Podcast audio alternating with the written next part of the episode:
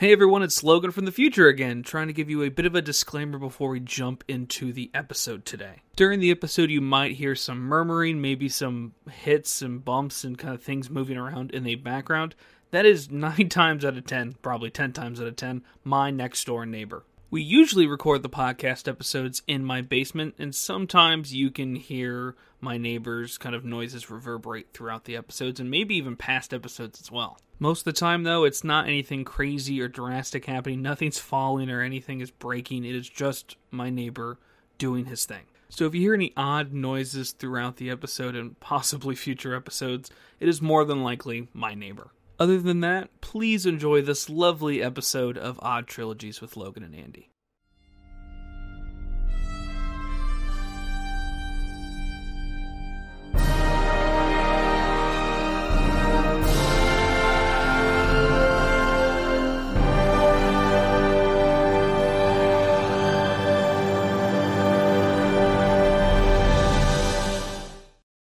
It's funny to think that, like, when we initially revealed, like, the Before trilogies are next thing, that, like, we thought, you know, romance, rom-com kind of trilogies are very much a rare thing. Mm. And then I just thought, like, a week ago, I mean, we're now filming this live on the 13th. Yep. And yesterday was the end of a rom-com trilogy on Netflix, To All the Boys. Oh, yeah.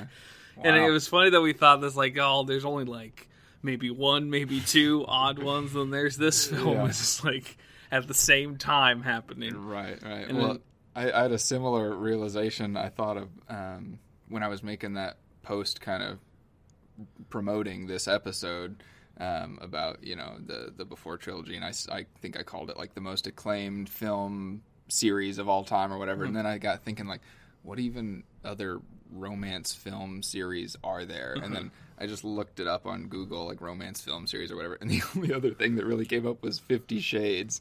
I was like, oh, wow, yeah, that's that a dichotomy. Right. But it is, I guess that's technically true.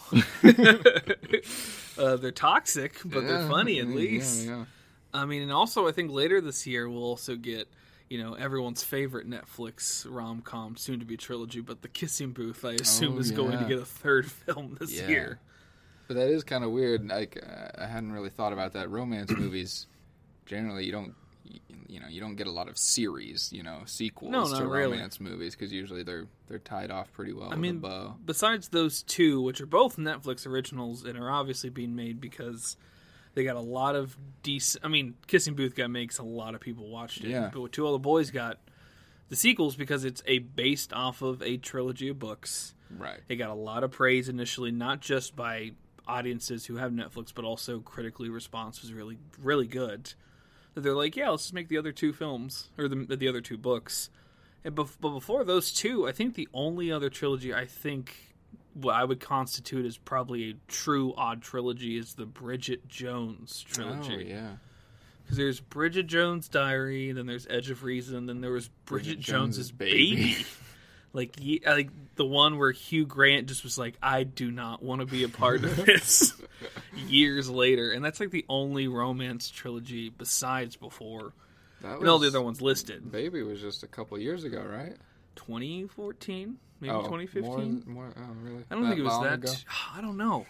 I think it came out that time when Renee Zellweger kind of came back into the public light. Yeah, and then... But, yeah, I don't know. What does it say? 2016. So, again... Yeah, 5 years ago. 5 years ago does feel like... It does not feel like it was coming out 5 years ago. But then again, I didn't see it. Yeah, I didn't. I just know the posters all look the same to me. And yeah, I just, it's so funny to think about how, like, we just went into this and we had an actual tie-in trilogy if we wanted it to tie in. But it doesn't matter because we're committing to this one. Yeah. And hello, everyone. I'm Logan Sowash. And I'm Andy Carr. And this is Odd Trilogies with Logan and Andy, where we take a trio of films, we talk about each film, and we discuss the good, the bad, and the weird surrounding them.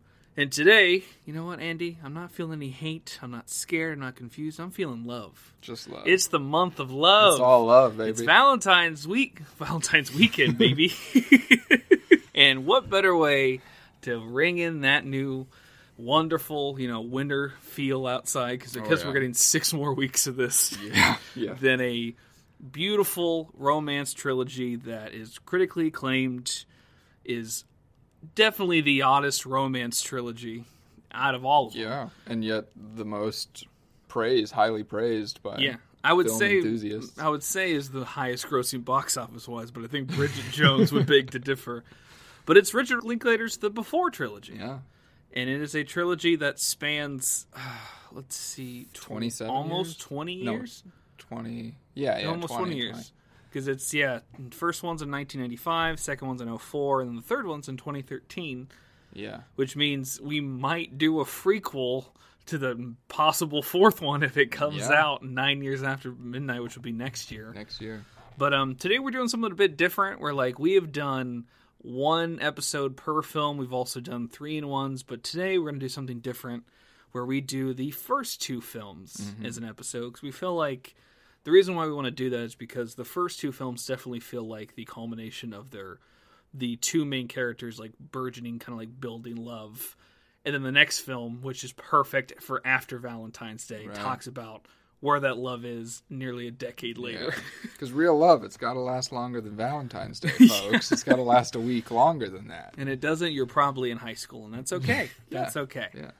But yeah, we are starting off, going right into it, with 1995's Before Sunrise, which is, in Linklater's career, 2 years, I believe, after Dazed and Confused, which is nuts to think the man behind Dazed and Confused is just going straight to... he's one of those, up there with maybe Steven Soderbergh is having, one of the most eclectic filmographies of any American director. Where'd You Go, Bernadette? That's all. The fact that A Scanner Darkly, Dazed and Confused, and Where'd You Go, Bernadette are all from the same guy is wild. And it does have that vibe that's like, it feels like he is the kind of director where it's like, if the material sings to him in some way, shape, or form, he'll give it a shot. Yeah. And it's also funny to think of that as a man who's worked with Matthew McConaughey, Robert Downey Jr., Keanu Reeves, Jack Black, Sissy Spacek. Like, you've got this director who's worked with so many talented people, and obviously people like him to keep working with him, even if the film is Where'd You Go, Bernadette? Yeah. Well, and for those of you who stumbled into this episode not really knowing anything about Linklater, who he is, you probably know him as the director of either Dazed and Confused or School of Rock. Yes, I think School of Rock is definitely his biggest, his mainstream. Most widely, mainstream for sure. And he did Bad News Bears remake. That which stands out to me in his filmography as just kind of an odd fit. That definitely screams like, I loved the original Bad News Bears, and I'm going to give a chance, I guess, to do this. But yeah, Linklater, known for mainly, Matthew McConaughey in probably one of his sleaziest roles, but also iconic roles, and known for giving Jack Black the... even more of an edge that he was probably always going to get, but like that kind of like the turning point in his career with School of Rock. Linklater is also known for making one of the most authentic, honestly low budget, but beautiful trilogies that takes place in vastly different locations. Each film has the same two actors and also is pretty much proto Boyhood, because it's also the man behind Boyhood, by having all three films take place 9 years apart from one another. Yeah. Which is something that is very unheard of, especially when you think of, when I talked in the intro with To All the Boys, like, that film came out in 2018, it was popular, and the second one came out in 2020, the third one came out this year. Yeah. So, like, you get on those, unless it's, unless it's, like, a Bridget Jones situation where that's probably a Zellweger, like, kind of internal conflict, like, do we really want to do another one? Yeah. Scenario. Well, and you're speaking to something that I'm sure we'll get into a little more later in the conversation, but Linklater's kind of obsession with time and the passage of time and how time affects relationships and culture and that sort of thing. And the Before trilogy, outside of maybe Boyhood, the Before trilogy is probably his most overt movie about time passing. Oh, absolutely. Yeah. Or at least his, his most obvious experiment with time outside of Boyhood. Like, there have been films in the past that have done a certain similar thing to this, where, like, I think a good example is just, like, kind of Barry Jenkins' Moonlight, where it's, like, taking three different parts of someone's life. Right. But in those situations, it's three different actors. Yeah, and it was shot all around the same time, and it's in the same movie. And that's usually the normal case where it's like you find somebody who is a good, maybe older counterpart to who they're going to play, and usually that makes the case. But in this, it's like, every film is like the first film is basically these two people fall in love in their late 20s. Yeah. The second film is like their mid to late 30s, and the third film they're in their 40s. Right. And it's like, it is vastly different in terms of like, it's vastly different than what a studio would do. Mm-hmm. This is 100% feels like a passion project for Linklater, Hawke, and Delpy. Yeah. Who Ethan Hawke and Julie Delpy are they're the main romance. Right. Well, they're pretty much the only characters. Yes, honestly. I mean, at least in the first two films. Oh, for sure. There's fun, like, side characters that obviously feel like they probably are actors, but at the same time... Yeah, well, no other character has more than about a scene in the film. Yeah, every scene is still tied around them. Yeah. There's not another character where it's like, they get their own scene. It's either about those two characters, which... Mm-hmm. It's Jesse and Celine. Mm-hmm. Jesse and Celine. And it's the first film, 1995's Before Sunrise. Two beautiful people just chilling out on a train due to an arguing German couple that's also on the same train. Yeah. Causes Julie Delpy, Celine, to move. Runs into Ethan Hawke. They start to have a conversation. And, Ethan Hawke's going to... What is it? He's going to Vienna. Yes, he's going to Vienna to basically go on a plane to go back to the States. Right. While as Julie Delpy Celine is taking the train through Vienna to go to Paris, where she's from. Yes, she's going. Yeah. They're both going home. Yes, she's in college and he's kind of roamed around Europe. Yeah, for a month. He's on a little solo Euro trip. He's figuring out his life, like backpacking through Europe, and in that situation. They meet, they talk, and then basically Ethan Hawke's Jesse's like, hey, I might never get this chance again. Would you like to spend a day with me in Vienna? And the day in Vienna is that film. Yeah. It is so straightforward in terms of like, there's that. It's a very spur of the moment, kind of off the cuff experience for both of them where he's just like, yeah, let's just try this. You wanna hang out with me on my last night, and then they do, and they get into super deep conversation about who they are and why they are and what they would be to each other after this night. A lot of philosophical talks, a lot of romantic talks about life in general. But what's so interesting about it too is like that is the basic gist, and I can see a lot of people being like that. I don't know how that could keep my interest for it's almost 2 hours. Yeah. But the thing is it keeps your interest because that is the basic idea, but what they do to execute that idea is unique, authentic, and very interesting where it's like him convincing her to come to Vienna with him.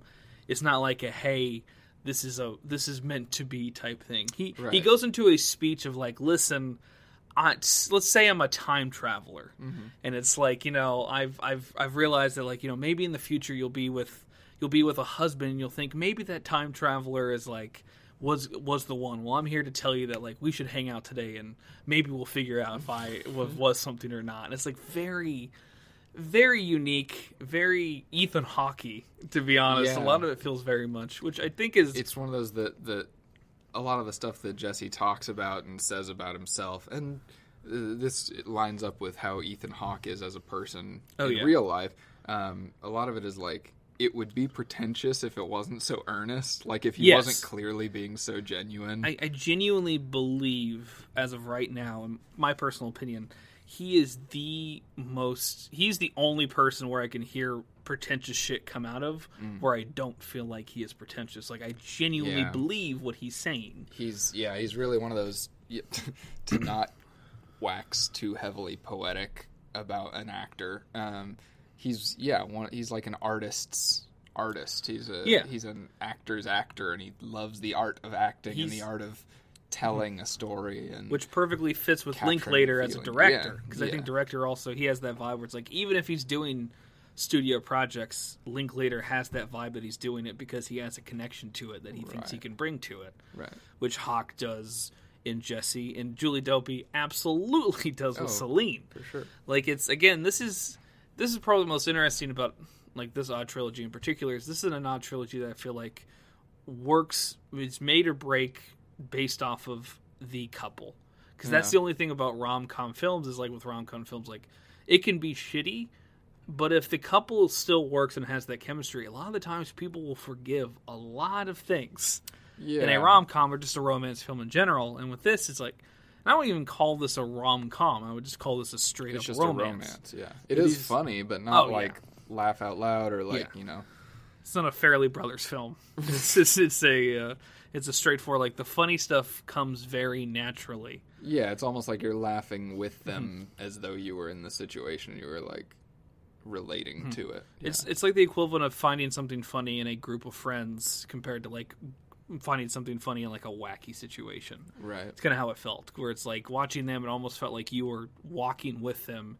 And when you hear these inside jokes that they're kind of jabbing each other with and they're laughing about, you also laugh as well because you were there for those moments. And it works so well, and it's just so it's so weird to think about how just easy everything feels in this, and also how, like, not really dated this film feels. Yeah, it feels very timeless. Yeah, look, this film is going to be 30 years in 25. Yeah. And yet, the only thing that I guess is the most dated part about it is, like, they're not on their cell phones ever because they're in their late 20s and it's the 90s and they're in that age.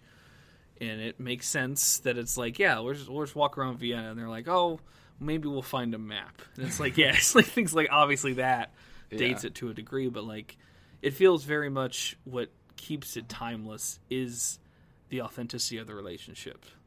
Especially, which we'll talk about more in Sunset. But, like, there's just a good amount of things that we both said, like, I can kind of see someone saying that for real, or hell, one of us thinking like saying that at a first date, or I think you said it best watching Sunrise that it was like a lot of the conversations feel so good because it feels very much like I can see myself if I was confident like Hawke in the scenario saying something like this on like a first date. And you know, I feel like I even have had some of the experiences that they have with each other in that movie, you know, like on a first date with somebody or on kind of a spur of the moment meeting with somebody, and you really just click and you start really digging deep into yourself and into the other person and kind of finding yourselves together, even though you're kind of strangers. Yeah. There's like a therapeutic nature to their conversations and their relationships where it's like, I didn't know this about myself until I just told you. Yeah. Kind of thing. Oh, yeah. I mean, personally, with my girlfriend right now, when we first met, it was like, you know, standard coffee shop situation. But, like, similar to kind of like how this feels, it's like you get so interested in someone else and you're not trying to rush things, but you also don't want it to end yet. Yeah. So, like, that coffee day that I had with my girlfriend ended up being, like, walking around town for like 5 hours. Yeah. And that's that kind of vibe where it's like you have this vibe, like, you know what, I have the day to just do this. Why don't we just do this? Right. It's one of those, you get to the end of it and you realize you've hung out for 8 hours and you didn't really do anything, but it was awesome. But you did. You did something emotionally that, like, emotionally is resonating, even though physically you guys are maybe just, like, hanging out, sitting out, just talking the whole time. And I don't think I've ever seen a movie that captures that capture that feeling, that experience, like these movies do, specifically Sunrise in this case. Because most rom-coms or, like, romance films would be like, even though they know it's a trope and they might even, you know, make fun of it at times, they still kind of do almost the love at first sight kind of scenario. Yeah. And very few films, like, I think one of the only ones that really follows that and doesn't follow that is, like, When Harry Met Sally. Sure. But, like, you know, Before Sunrise is a great job of, like, you can see the moment that both of them are interested in one another just physically. Mm-hmm. Where they just sit across from one another, and he's reading Kafka. I think he's reading Kafka. It's something kind of classically pretentious. Yes, something that you would think Ethan Hawke would actually be reading in his late 20s. And Celine just reading, I think, like a poetry book or like a journal. I thought it was a magazine or something. But you might be right. It could be poetry. But like, it's the fact that like they do subtle eye moves to one another, and you go, oh, they're thinking about one another. They're thinking about who's making that first move. And then like from that point forward, you see all those moments throughout the film where it's like you can tell in the film when Ethan Hawke wants to kiss Julie Delpy. Yeah, it's almost every... Yeah, scenes before it happens. Yeah. And it's like with Julie Delpy, it's the same way where like she looks at him and it's like... It's almost like you can see her in her head go like, am I in love with this guy after one night? Like, it's like you're seeing them have internal conversations with themselves as they're having these philosophical life conversations with each other. Yeah. And it's just like, it's so weird to say all that and feel like it's so chill at the same time. Yeah, like, it's a very relaxed movie. Like, talking about, like, fate and death and, like, divorce and, like, the idea of not knowing where to go next and, like, the fear of the unknown at times. All these things feel like these should be, like, stressful topics, but they're executed in such a casual, serious way that it almost kind of, like, exudes that energy onto you. So you're like, I'm just vibing with this conversation. Yeah, well, it's like, I mean, in terms of how they're talking about it with each other, it's like they're finding comfort in exploring that uncertainty together. Yeah. And being like, we... are both on the same page with this, or maybe we have different opinions, but we're excited by each other's different perspectives. Oh my god! And I mean, that's a huge part of these movies. Absolutely, like, they disagree about a lot of things, but they're not like, I mean, not like in a aggressive way where they're fighting. Really, no. They have different perspectives about things, and it's not like they just constantly relate or agree on the same things, but they grow with each other with every conversation. Yeah, and what's really great too is like you can almost tell when these things are going to come out in terms of like where they stand on, because there are two, in my opinion, there's a defining factor of each character where it's like where they are in their life right now is surrounded by this character trait. And there's more to them, but like to me it's like for Jesse it was the divorce of his parents. Yeah. Because his divorce of his parents leads to a lot of like things about fate and like how he doesn't really believe in that and the cynical ideas that he has in his own. And the fact that, like, Celine is her grandmother. Yeah. Her grandmother is a big proponent of why she's very hopeful, very optimistic, and why she believes in fate and believes in love. And it plays into the later films. And it's so interesting to see, like, they have... Like, these things are introduced, like, almost nonchalantly. Like, she brings up her grandmother every now and again, but it's so frequent that you go, oh, this woman is important to him or to her. And then for him, it's like he brings up his parents' divorce, and he says it as if it doesn't mean anything to him, but it's very obvious that it has impacted his thoughts in terms of relationships and love. And from that point forward, it's like you can't help but look and just think about it and like recontextualize everything they say under that guise, knowing that there's more to them than that. But it's like, it's hard not to think that as people, there are defining moments in our lives that recontextualize and make us reconsider certain things. And I think this movie captures that well without feeling stereotypical. Right. And it's just, I honestly have no issue with this movie. No. I love this movie. I think I was wondering how you felt about it too. The only thing I had zero negative feelings or thoughts or criticisms about this movie until I watched the second one, and I was like, wow, somehow they trimmed the fat off of a completely lean movie. Do we just want to go right into it? Or might as well. I mean, we can, hop back and forth if we have more. But yeah, so like what's so great about, I'll say this, the ending of Sunrise is, I mean, you brought it up where it's like, the ending of Sunrise is the type of ending where it's like, I kind of wish I didn't know they had a sequel. Yeah. Because in all reason, like, Sunrise has such a great ending where it's like, if there is nothing after this, then I am satisfied, and I feel like this is a great time capsule of, like, this love at this one time in, like, 94, because the film takes place a year before the film came out. And then, but we knew that, because we picked it for the trilogy, so we knew we were going to get into something where it's like, well, they're obviously going to meet up again. What is going to lead to this? And then in comes Before Sunset, and it is astounding how, like you said, it trims the fat. It does everything it does in the first film, but it does it faster. It's so fast. And it doesn't feel like it hurts the pace. No. Yeah, it's so weird. It's shockingly, like... economical with its script and pacing. Wow, we're really diving right into this. So it's like in the second film, I think it takes place in 2003, and Jesse is now a successful writer, And Celine works for a, I can't remember, she works for like a non-for-profit. Yeah, she's like kind of an environmental or she worked for the government for a while, even lived in the States for like a little bit, and then came back to France and worked for a non-for-profit. And while Jesse is on the tail end of his book tour, which is in Paris, while he's at his last function, he turns... Well, this book, by the way, was inspired by their night in Vienna from the first film. He basically rewrote, like, retold that entire night in book form. His book is Before Sunrise in universe. And while he's, like, answering questions from fans and doing a book signing, Celine just shows up. And then, like, he's like, I've got an hour and a half until I have to get to my flight. Do you want to hang out? And then the film just goes. Yeah.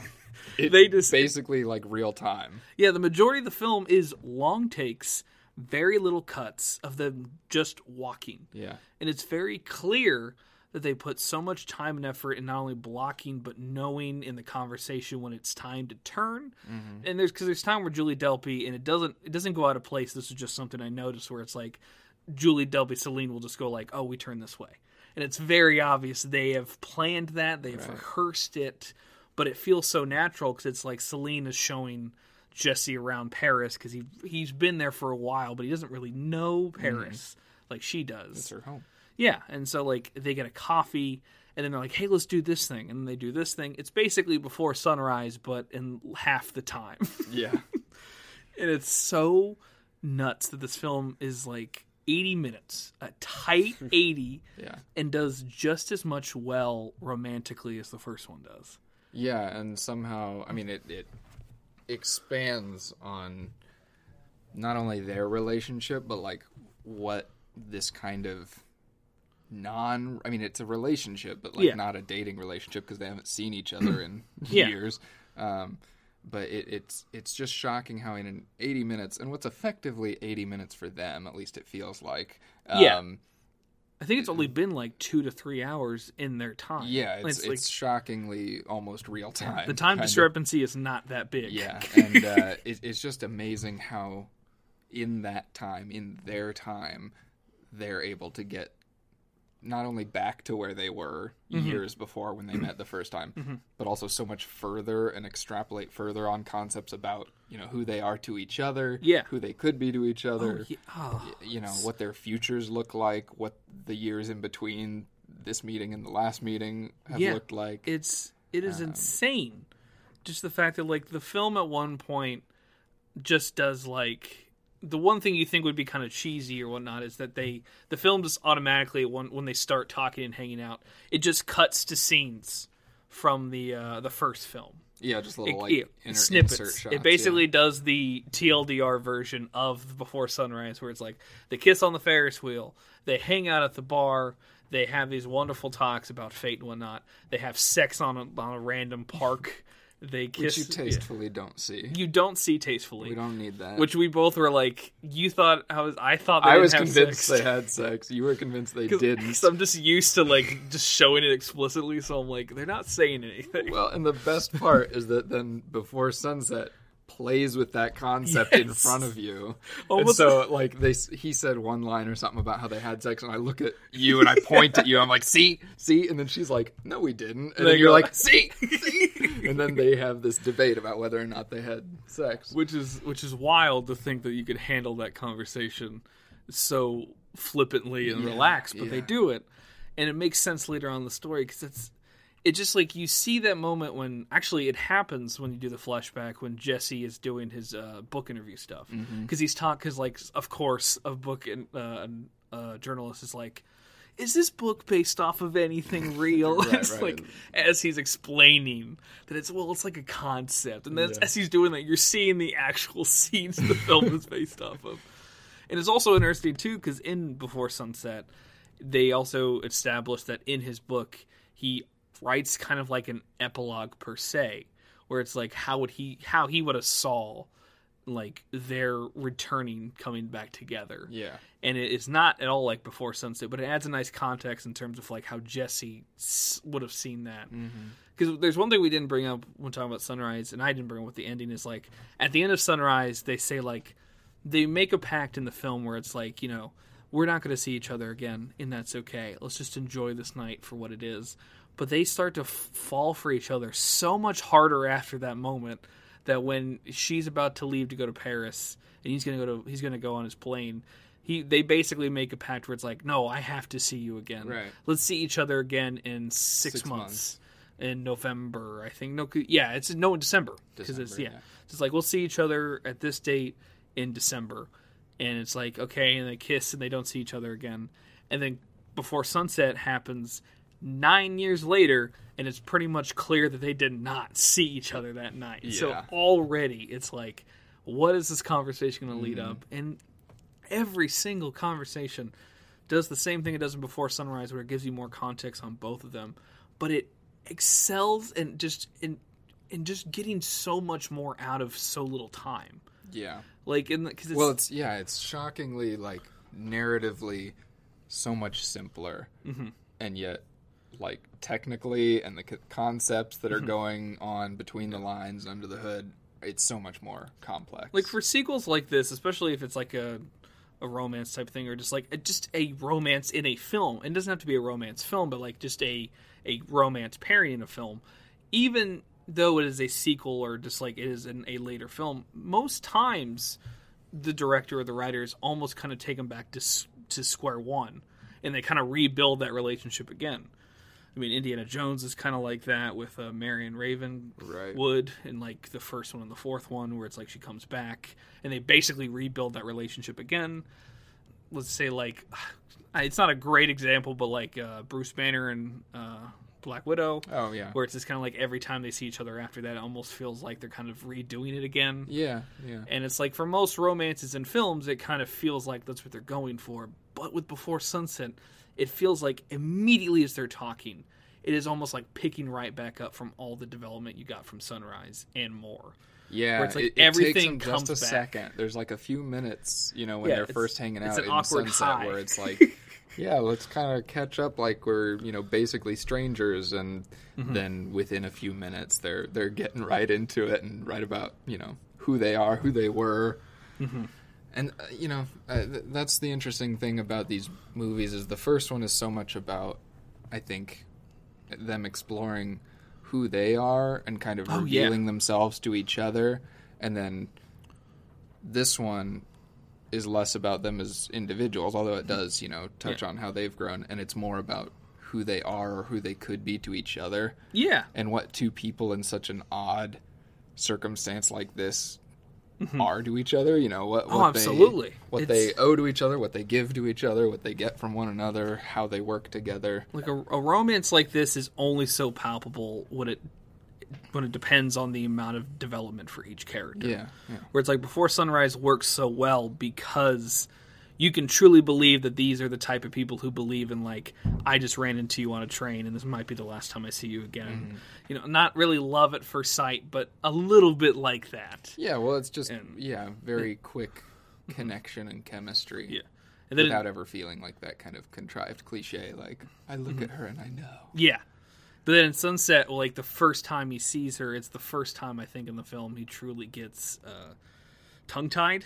Yeah. And where it's just like he sees her and he just goes, and then it's like he doesn't know how to answer for a bit. Yeah, well, Jesse's such a talker. And you know, and I kind of relate to that because I can be so long-winded when I'm talking to people and just ramble and indulge myself to no end. Jesse's perfect at bullshit. You can see him being a fun, charismatic guy who can always kind of jump into a conversation regardless of how much or how little he knows of a topic. And then here comes Celine, and he just, like, internally it's like he's screaming and you're seeing it. Where it's like, oh my God. Yeah. And then there's that one moment where it's like, it makes it even more interesting where it's like, so did you read the book? And then it just opens up so many. It's the Sunset to me, I love just as much as Sunrise, and honestly, I think I like it more. I think I might like it more, too. I would rewatch it more. Oh, yeah. Well, it's 80 minutes. That also helps, too. I could rewatch it more. I could rewatch it more, technically. But what's great about Sunset compared to Sunrise, well, I think Sunrise has moments like this. Every conversation with Sunset opens another door of opportunity and just keeps happening and happening and happening, where it's like, in all honesty, for me personally, I would have watched an 80-minute film of just them talking about what happened in Sunrise. Yeah. Because they just, like, as soon as the topic comes up, it's so interesting to hear them talk about, like, I don't remember us having sex. Yeah. No, we definitely did. I remember the type of condom I had. Right. Yeah. And it's like, oh my God. It's, and like, it's like, this is so interesting. You know, they get weird. Further on, and it's like, you know, I put so many layers over my memory of that night because of what that night did to me as a person and my thoughts on love and my optimism of life. And it's just so interesting to see how, you know, even though they never did meet up again like they planned to, like that one night that they had together, how much it influenced them by the time they get to where they are in Sunset. It's like they are, you know, they're still very much the same people, but they've grown so much and changed so much largely because of that night. Yeah. Not just because of outside factors that happened, but like they clearly made such an impact on each other. And they're kind of just realizing it in this movie, like how much, you know, because like you said, in the first film, there are clear kind of roots of why they are who they are. It's, you know, Jesse's parents and Celine's grandmother. And then in this film, the roots of where they're at are each other. It's everything. It's, like... it's everything in the Sunrise plus just 9 years of living. Yeah, yeah. It's like... But it's all like colored.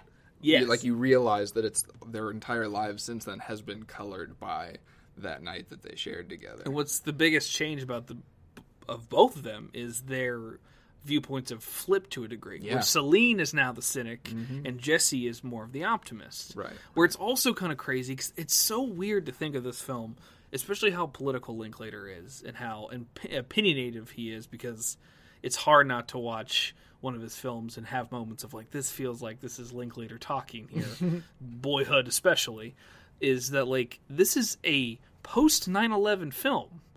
And it is brought up to a degree about, you know, post 9/11 America and whatnot, but it's not as big of a thing as you think it would be. But it does bring up great conversations about like Jesse believes that we are getting better as a population, as a people, while Celine believes that we are constantly getting worse, and that just is a broad statement of like, oh, she's cynical now. He's optimistic now. And then it completely goes into more subtle conversations about where that comes from. Right. Well, and the interesting thing, not only are they flipped with relation to each other, you know, being the cynic and the idealist, but also, like, they're kind of she's the cynic and he's the idealist in spite of kind of where their own lives are at. Yes. Like, she's in a pretty good place, you know, professionally, she's doing great, she's doing what she loves doing. She's helping people, she feels very fulfilled by that, even if she, you know, sees the world very cynically as a result. Meanwhile, he is in a, you know, I don't know, maybe failing marriage is not the right word, but kind of a loveless marriage where it's become kind of a performative, like, doing this for our kids kind of thing.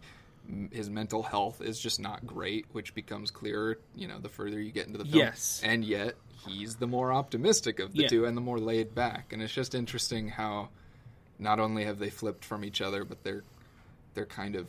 Their personalities and worldviews are almost the opposite of where they are at, respectively, in life. And it's insane to think that a lot of that is also just due to the fact that, like, you find out the reason why. So, basically, when they try to meet up again...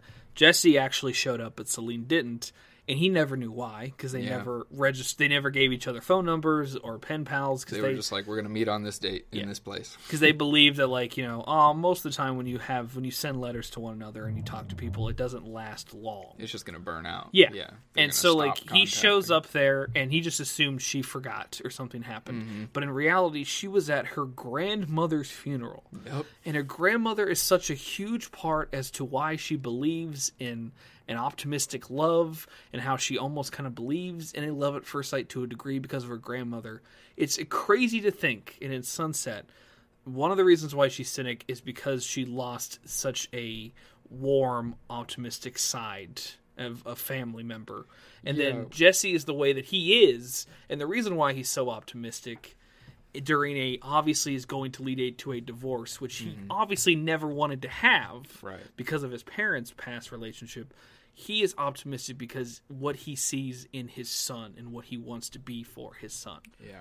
And it's like, that's insane how it's like these two things where it's like, you don't really ever need to develop either of these ideas again after Sunrise, because there are multiple other things you can do. I don't need those to come back, but they come back and they evolve and almost mutate in a way where it's unique and interesting in this film without it feeling like, oh, we're doing Sunrise again with their issues, because you're right.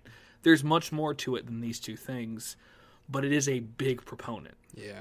Because like with Celine, there's the biggest moment in The Sunset to me is hilariously the drive to Celine's apartment. Oh, yeah. Where like Celine just fucking goes off. She kind of loses it. She loses it. And it's like Jesse's like, whoa, can I please talk? If you're assuming all these things about, can I please talk?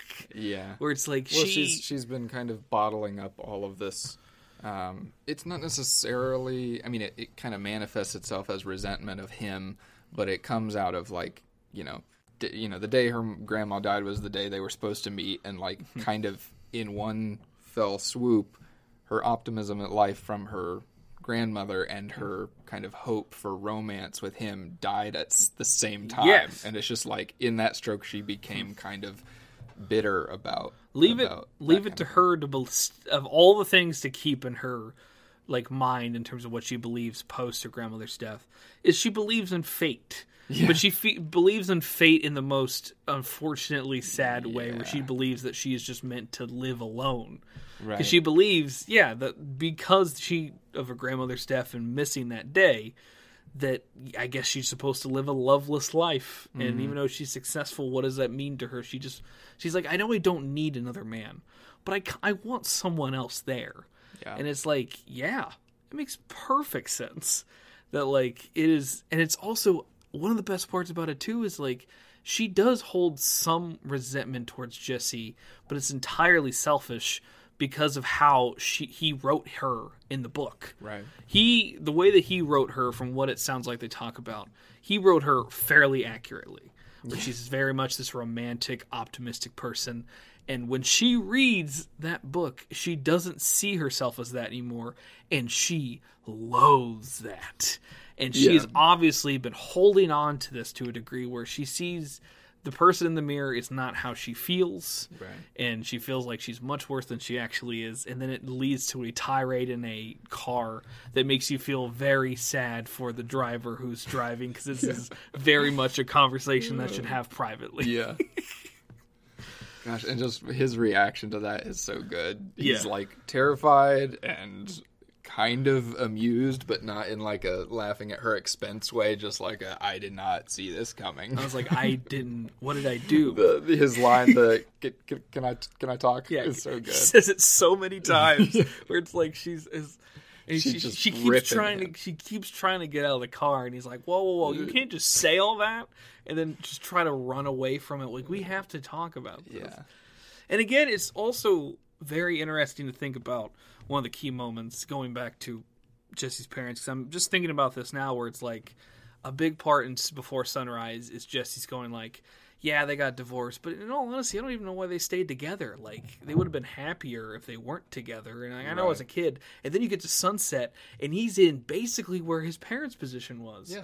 Where it's like, I feel nothing for this woman, and I want her to be happy, and I want him to be happy, but like, if we get separated, it's gonna probably screw things up. Yeah. And it's like, do you even remember any of these conversations that you had? Because this feels so wild.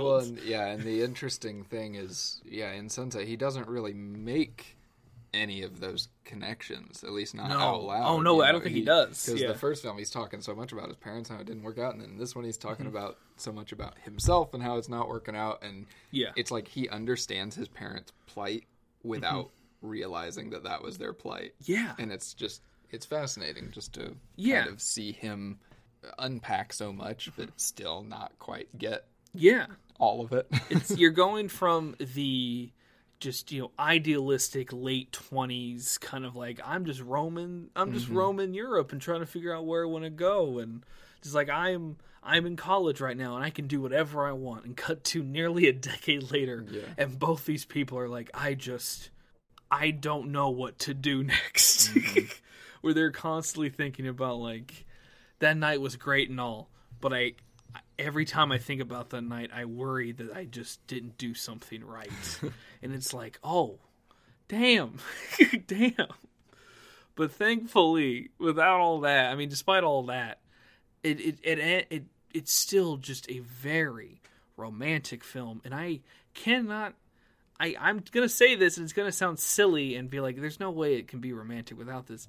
They don't ever kiss in Sunset. Yeah. In Sunrise, it's like in the first 30 minutes where it's like... Yeah. Where it's like Ethan Hawke fails at trying to swoon Celine, so Celine is just like, oh, I want to kiss you. Yeah. I'm just going to make fun of you that you tried to do that. Right. The first one's so much more mushy, you know? Like, yeah. And it definitely isn't by the standard of most romance films, but like it...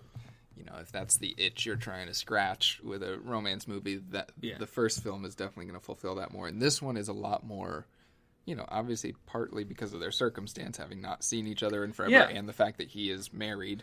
Yeah, he's still married, but it's very clear in the conversation that he doesn't want to be. Yeah, and he's basically going to get separated at some point. Yeah. Like, it's very clear that, similar again to Sunrise, is he is over here in Europe not only because of a book tour, but it keeps him away from actually dealing with the issues back at home, similar to Sunrise with his family.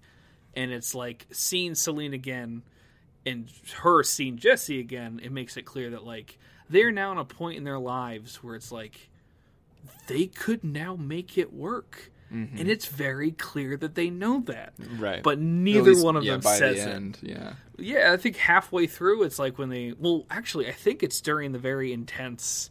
talk on the boat and also in the car ride to Celine's place, where it's very clear to both of them, where it's like, oh my god, we both kind of have the same feelings. Yeah, it's about kind this. Of a we should, but can we kind like, of thing. And then by the end, that can we is answered. It's almost like God, is this cliche if we fall in love again? Right.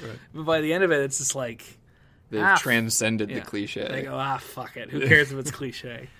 But it's like, similar to Sunrise, but now to an umpteenth degree, there are just scenes where you can see Ethan Hawke looking at Celine, and he is practically undressing her with his eyes, thinking about that night. Yeah. Just every love, like every feeling he's ever felt about her is like coming back, almost like a freight train, similar to Celine looking at him.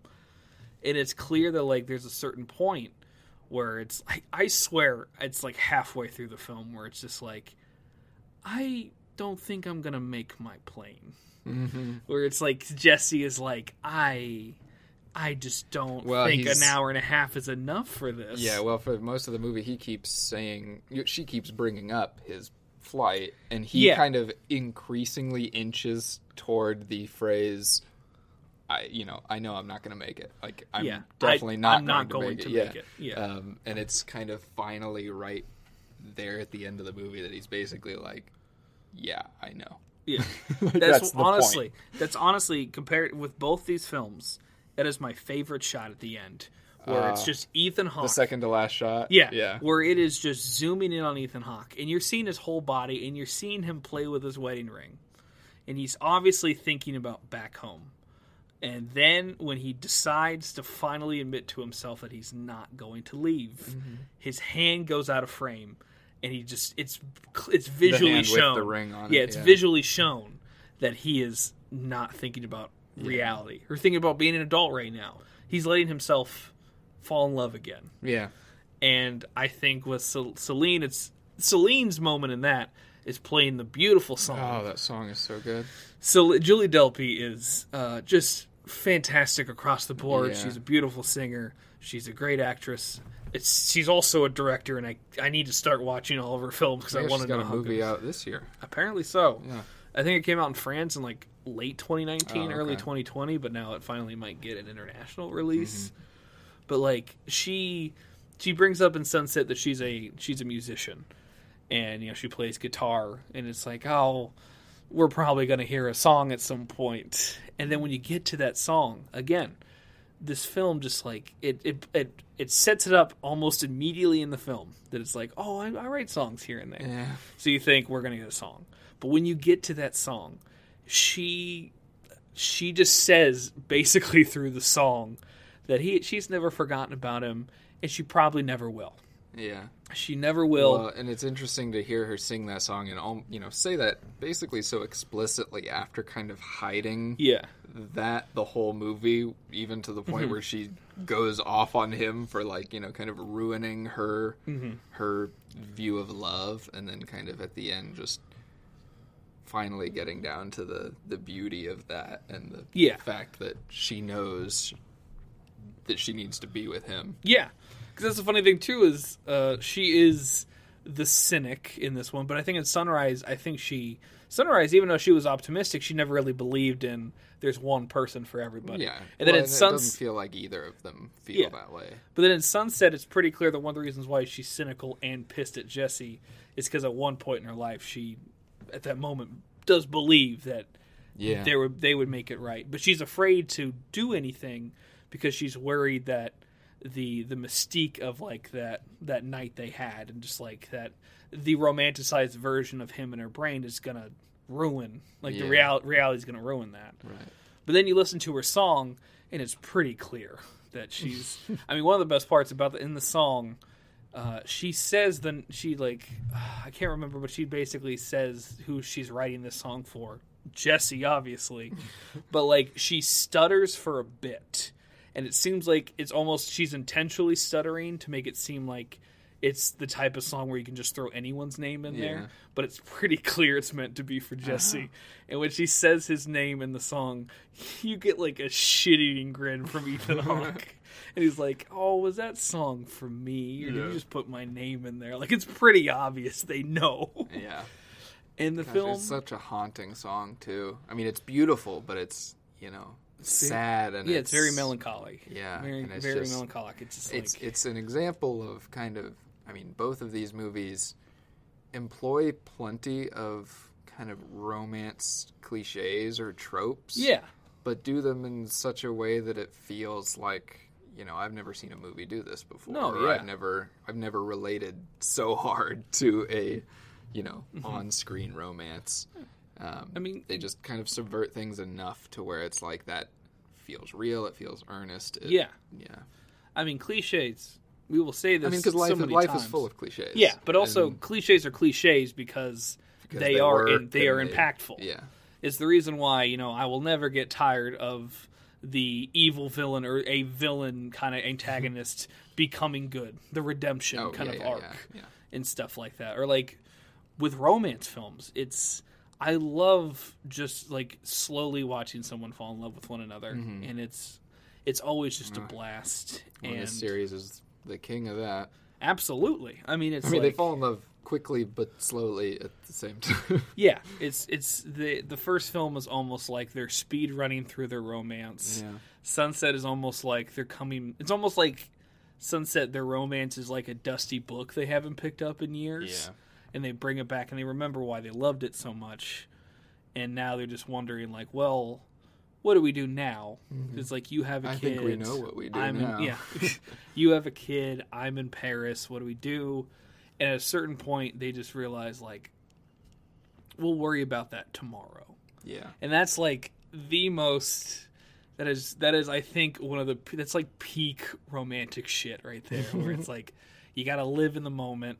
Got to enjoy it for what it is at the time being, and man, we are going to enjoy this moment once the camera turns off. Yeah, because this movie is such a tease in a way that I've never seen another film do, and I don't think I'll ever see another film do so well. Yeah, probably the least physical affection in a romance movie. It is the only time. It's the only time where the term "I fucking" has felt so prominent and so real, where it's like they're constantly having long looks at one another while the other is on a rant about something. Yeah, and it's like, oh, they are just taking everything in, and it's just so wonderful, and it's so much fun, and it's this trilogy is so odd already because the fact that both these films are fantastic on the same level. Yeah. And it's so weird to have a trilogy like that. Yeah, I mean, we our last trilogy was maybe, one of the most consistent trilogies we've ever seen. But and here we are. Yeah, it's just as consistent, doing that, but on another level. Yeah, it is the most consistent romance so far, and I hope to God that Before Midnight keeps that trend, or at least does enough in the same way that Sunset is to Sunrise, where it feels like it is a proper. I mean, we watched the trailer after we were done with Sunset, kind of prepping ourselves for Midnight, and we were like, oh, this all makes perfect sense. Yeah, it feels like it would be the most different of the three, but also perfectly placed and makes perfect sense for why it would be the way it is. Sunrise definitely has moments of puppy love.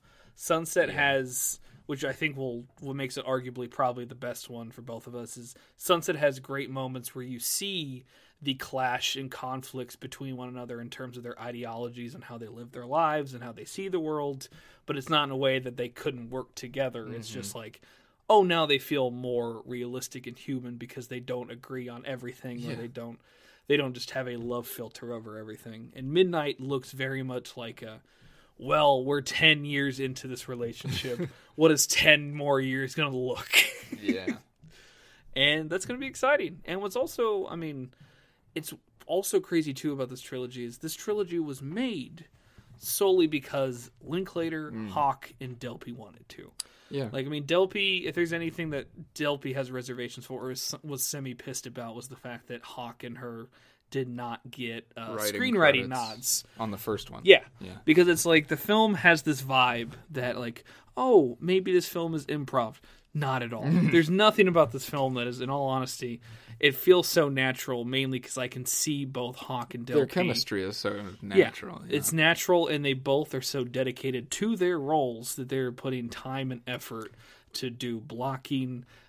Just all the screenwriting perfectly, the dialogue, like it's very clear that like they are putting maximum effort into this film. Right. Well, and it's clear that like from interviews and statements that the three of them have made about the movies that they really, I mean, these movies are basically a combination of all three of their own life experiences with love and with partners and with because they're all basically best friends at this point. Yeah. Very close to a degree. Well, the first film is literally based on a night that Linklater had in like Philadelphia or something. He met some random woman and they had a really nice night walking around the city and connected. And then did you know about the aftermath of that? No. Where it's like, I think it was during Sunset or the tour of Midnight. He told that story, I think, several times, but he was always curious because he never got her number. Right. She actually died in a car crash like a few months after. Oh, wow. They did that. And it's like, it's wild just to think about like the inspiration to that. And just like, like you brought up earlier how like these films are very much about time and how fleeting it is and how like not every, like a single day is not going to change your entire life. But it could define how you look at the further days to a degree, where it's like it'll leave an impact. Yeah. And both these films have that idea of like it is a single day, which apparently Midnight I think also is maybe a single day or two, where it's like these are days where they're making their stand. Where it's like first film is like we're into each other and we're just gonna have fun with it. And Sunset's like, all right, we did the thing we never thought we actually were going to do. What are we going to try this time around? Are we actually going to come together? And it'll be interesting in the third one to explore how, because it is just one afternoon, just like the previous two are kind of set in one day. But it's, an afternoon among many for them, because at that point in the third one they have been together. Yeah. Which will be the most crazy, like, the most defining one is just like they have... probably had a couple sunsets. They're very used to each other. They're very much like they now know where each one is because they have had kids together. There's kind of no mystery about what their lives are like at this point. We didn't even really talk about how, at least for the first two films, that each film takes place in a different setting. We got Vienna in the first film, Paris in the second film, and then Greece in the third film. Yeah.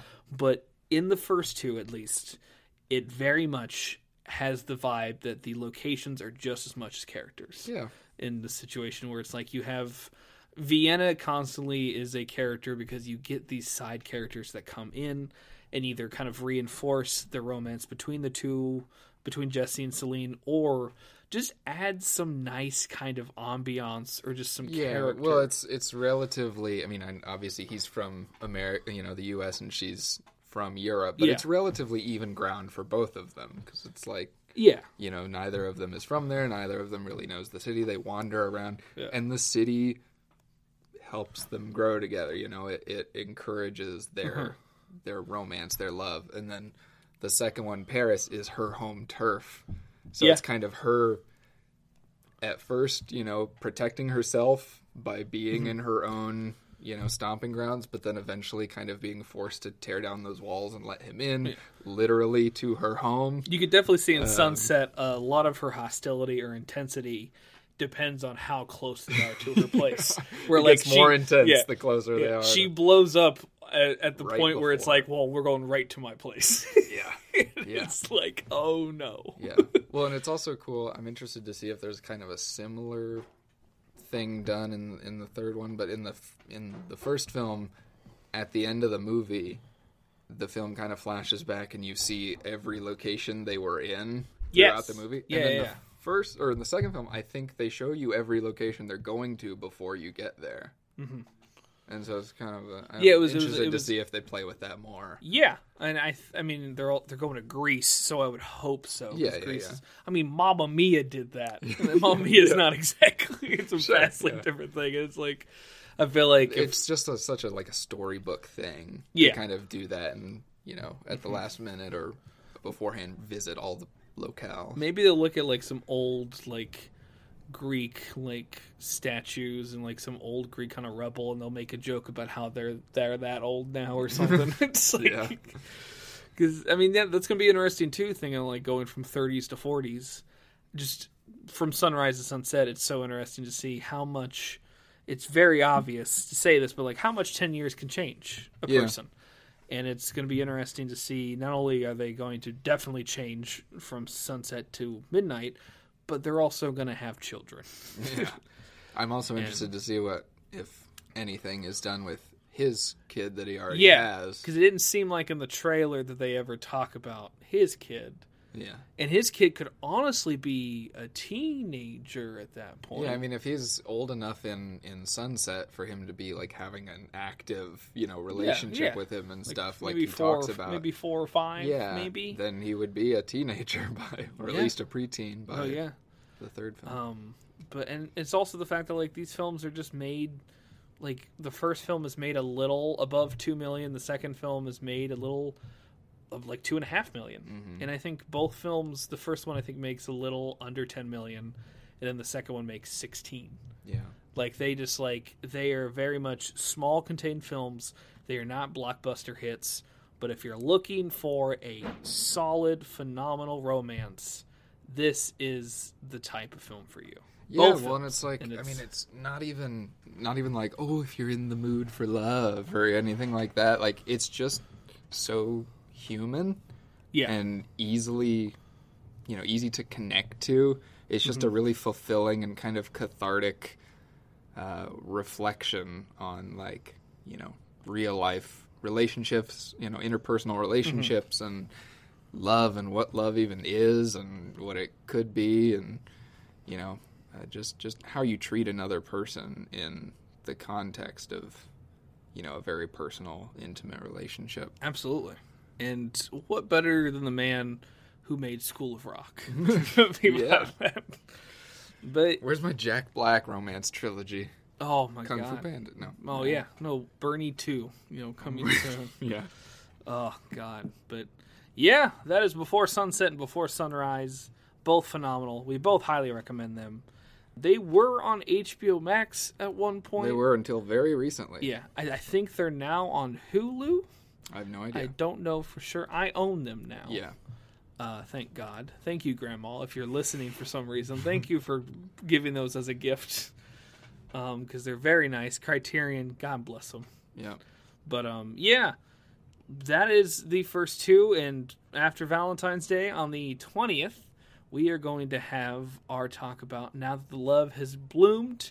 Has it fossilized in any way? Has it gotten a little worse? Has it been cultivated? Has it grown wildly out of control, or has it begun to wither? Or is Ethan Hawke still as charming as he was during his, his 20s and his 30s? If he's any more charming, I don't think I'll be able to handle it. I was gonna say, we're already both smitten by Hawke. I feel like it's only gonna get worse from there.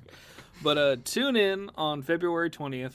When we do 2013's Before Midnight and finish off the trilogy. But until then, I'm Logan Sowash. And I'm Andy Carr. Thank you so much for listening. Have a wonderful Valentine's Day.